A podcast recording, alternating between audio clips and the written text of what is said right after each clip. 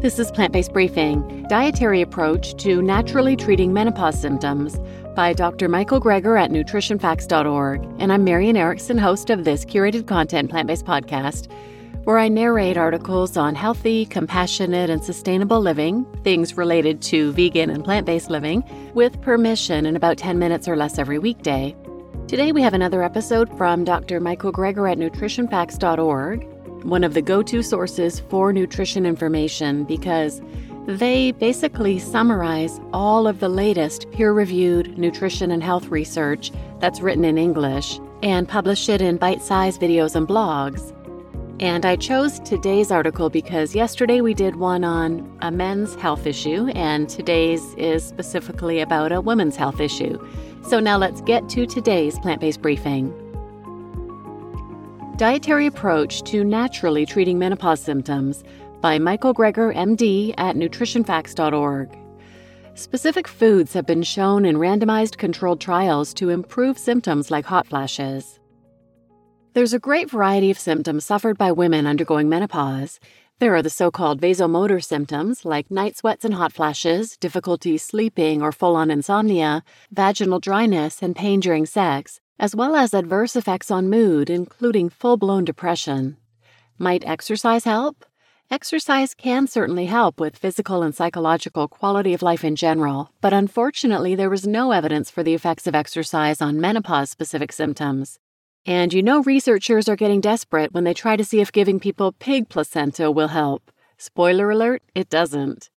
Well, we know oxidative stress, which is a consequence of excessive free oxygen radicals or impaired antioxidant defense, is linked not only to diseases such as diabetes, obesity, and cardiovascular disease, but also menopausal symptoms like hot flashes. Low free oxygen radical defense is associated with more menopausal symptoms, just like having a diet with more antioxidants is associated with fewer menopausal symptoms.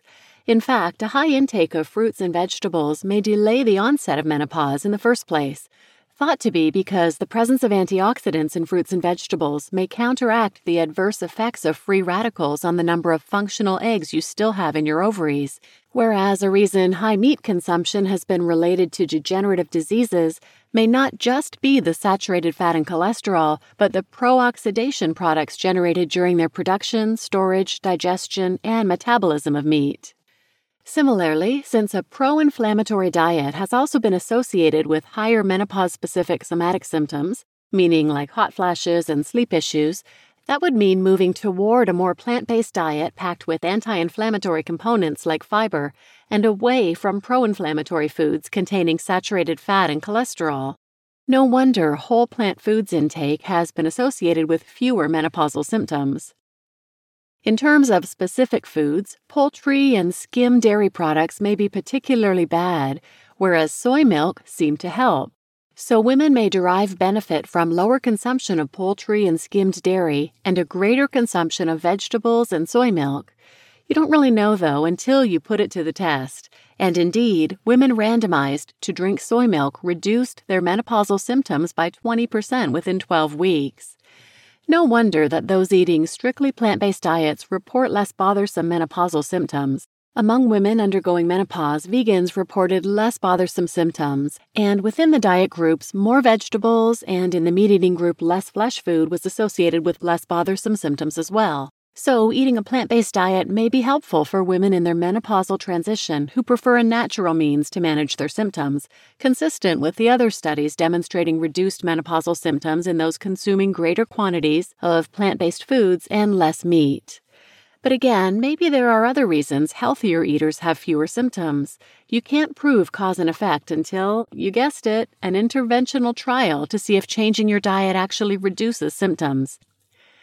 And in this study, where women were encouraged to decrease fat and increase fruit, vegetable, and whole grain intake, they were significantly more likely to eliminate their vasomotor symptoms like hot flashes and night sweats compared to the control group. So it's certainly not all or nothing.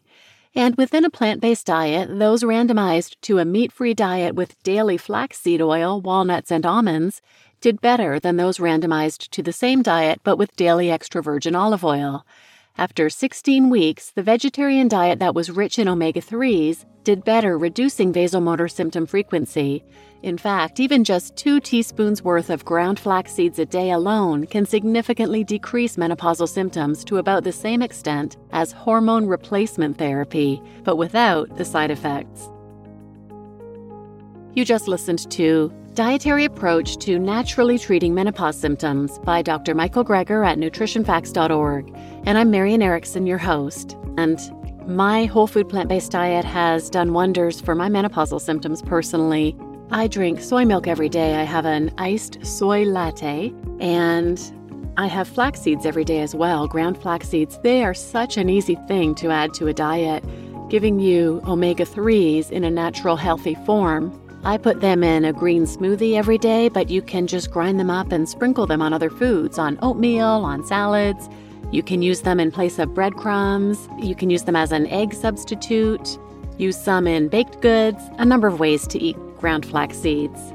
And for more episodes on this topic, please check out episodes three oh nine and four oh one, and I'll put links to those in the show notes as well. Please share this with anyone who might benefit, and thanks for listening.